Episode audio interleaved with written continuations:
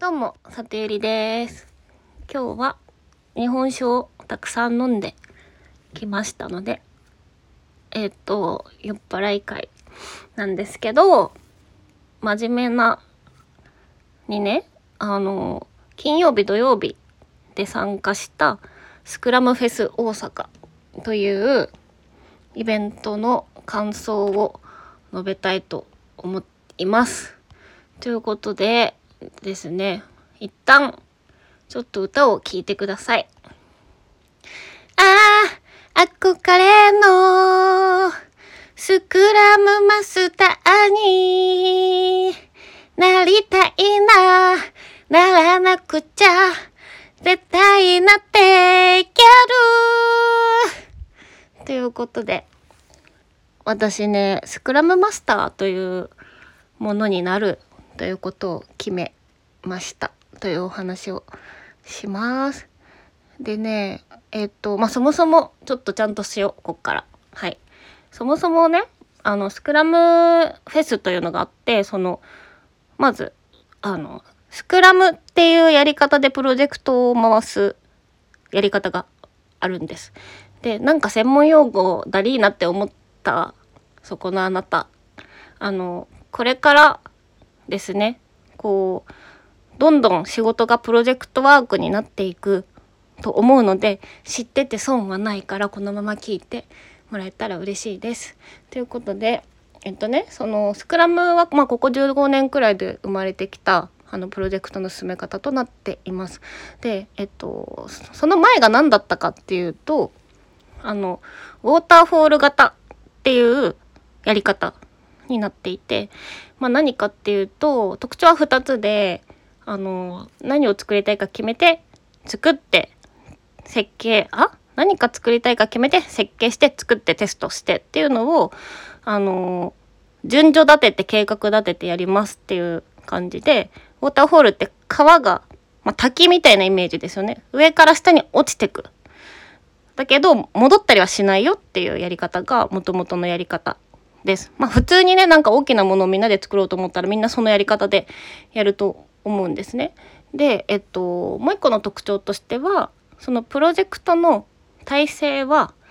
えっとプロジェクトのオーナーがいてその下に PM がいて、まあ、その下に大きなプロジェクトだと、まあ、PL リーダーがいて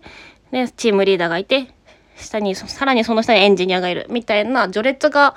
ある縦の序列があるあのプロジェクト体制ですねでやることが多かったっていう感じです。まあこれはなんかイメージがつきやすいと思いますと。でスクラムっていうやり方がどういうやり方かというとあのアジャイルっていうやり方のうちの一種がスクラムですっていう感じなんですがアジャイルってなんか最近ちょっとあのベンチャーとかで聞いたことある人も多いんじゃないかなと思うんですけど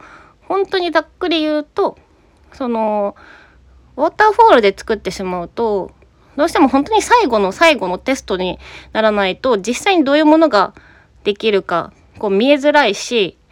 あのなんていうんですかねそのプロジェクトが半年とか長い期間だったりするともう最初にこうこれを作ろうって言った時からその市場の状況が変わってたりするからこう、まあ、古いものを世の中に出しちゃうみたいなことにもなりなる。っていう感じですね。だから今の世の中、あの変化が激しいから、それでやってると結構きついよっていうのもあって、その、まあ、アジャイルっていう、えっと、もっと柔軟なプロジェクトの進め方ができました。で、まあ、どういうやり方かというと、あのえっとですね、まあ、すっごくざっくり言うと、プロトタイプを早い段階で作って、えっと、それをレビューして、開発してっていうのをぐるぐる回してあの作り上げるものを増やしていくみたいなイメージになります。でまあそのやっぱものづくりって作ってみて触ってみないと分かんないところが多いからウォーターフォールだとあの最後の最後でしかやっと作り作って実体になったものが触れないっていう感じに対してアジャイルってやり方で進めるとあの早い段階から触ることができてよりこう市場にフィットしたものを世の中に出せる、まあ、変化に対応できるっていう感じです。でその中のスクラムっていうのがあってねアジャイルっていうやつのやり方の中に。でえっとまあそれは何かっていうとあのスクラムってラグビーとかで言葉聞いたことありません？あの肩組んで横並びになってなんかドンって押すみたいなやつですよね。ちょっとすいません。ラグビー詳しい人に怒られちゃうかもしれないけど。はい。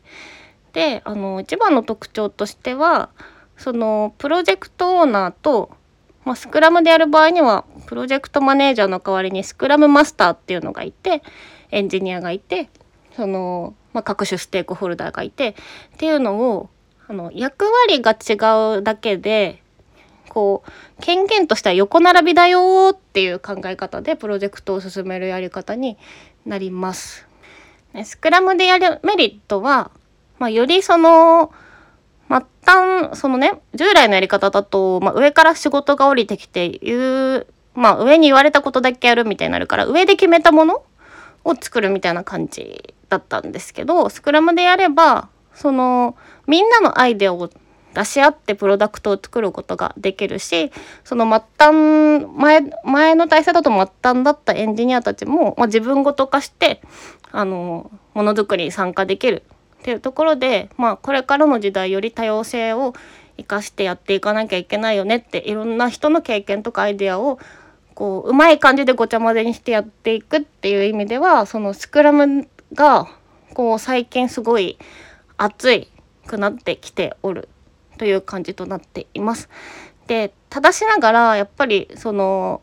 アジャイルっていうねさっきの柔軟にプリなんだプロトタイプを作って、えー、と進めたりさらにそこでスクラムを組んでやるってなると結構管理は大変なんですよ。その従来のウォーターフォールだったら、まあ、この期間にこのくらいの予算をいただいて、まあ、これ作りますってやりやすいんですけどそのぐるぐるプロトタイプ回して作り上げていくっていう感じになるので何回このぐるぐるしなきゃいけないかとかもやってみなきゃ分かんないしそのスクラムでねこういろんなメンバーを横並びで平等にこう向き合って関係性作ってってやっていかなきゃいけないからやっぱいろんな企業でスクラムで綺麗に開発ができてるかっていうと結構難しくてみんなその世の中のそのスクラムマスターの人たちがねあの苦しんでおります。でまあスクラムってアメリカで生まれたやり方なんでそのスクラムマスターっていうあの資格があって一応国際資格なんですけどそれを取って、まあ、各企業でそれを導入しようといろんな企業が頑張っていてですねでそのスクラムフェス大阪ではそこでいろんなお話を聞いてすごい面白かったです。でねその里よりはそのまあ前職で特に何個かプロジェクトやってきてそれ自体はスクラムではできてなかったんですけどあのやっぱワンチームになってみんなが平等のこう意識でこうゴールを目指すっていう経験が本当に楽しくってそれが忘れられなくってでよりそのスクラムってやり方をやればそういう組織やチームが作れるなっていうのをねそのイベントでいろんな方の話を聞いて確信したわけでございます。であのまあ里寄りが今やっている会社のプロジェクトはあのスクラムでやりたいよねって言ってるけどできてないんですよ。でそれはまあ今までやってなかったからっていうのと私がの力量不足とかもあって、うん、なのであのやっぱね世の中の流れに適応しやすいやり方でプロジェクトを回せるようにならんといかんのでスクラムマスターの資格も取ろうかなと思います。まあ、それ自体は結構研修が厳しいんですけどあの試験の難易度はそんなに高くないのもあるので。はいということでちょっとココーチングの勉強もあるから、まあ、いつとかはちょっとねこうどこで何に集中するかをもうちょっと考えないといけないですけどはいスクラムマスターになるぞということで今日の投稿を終わりたいと思います。はい。では今日も最後まで聞いていただきありがとうございました。冒頭放送事故みたいになってんな。これお酒なかったらやべえけど、まあいっか。ということで今日もありがとうございました。じゃあまたね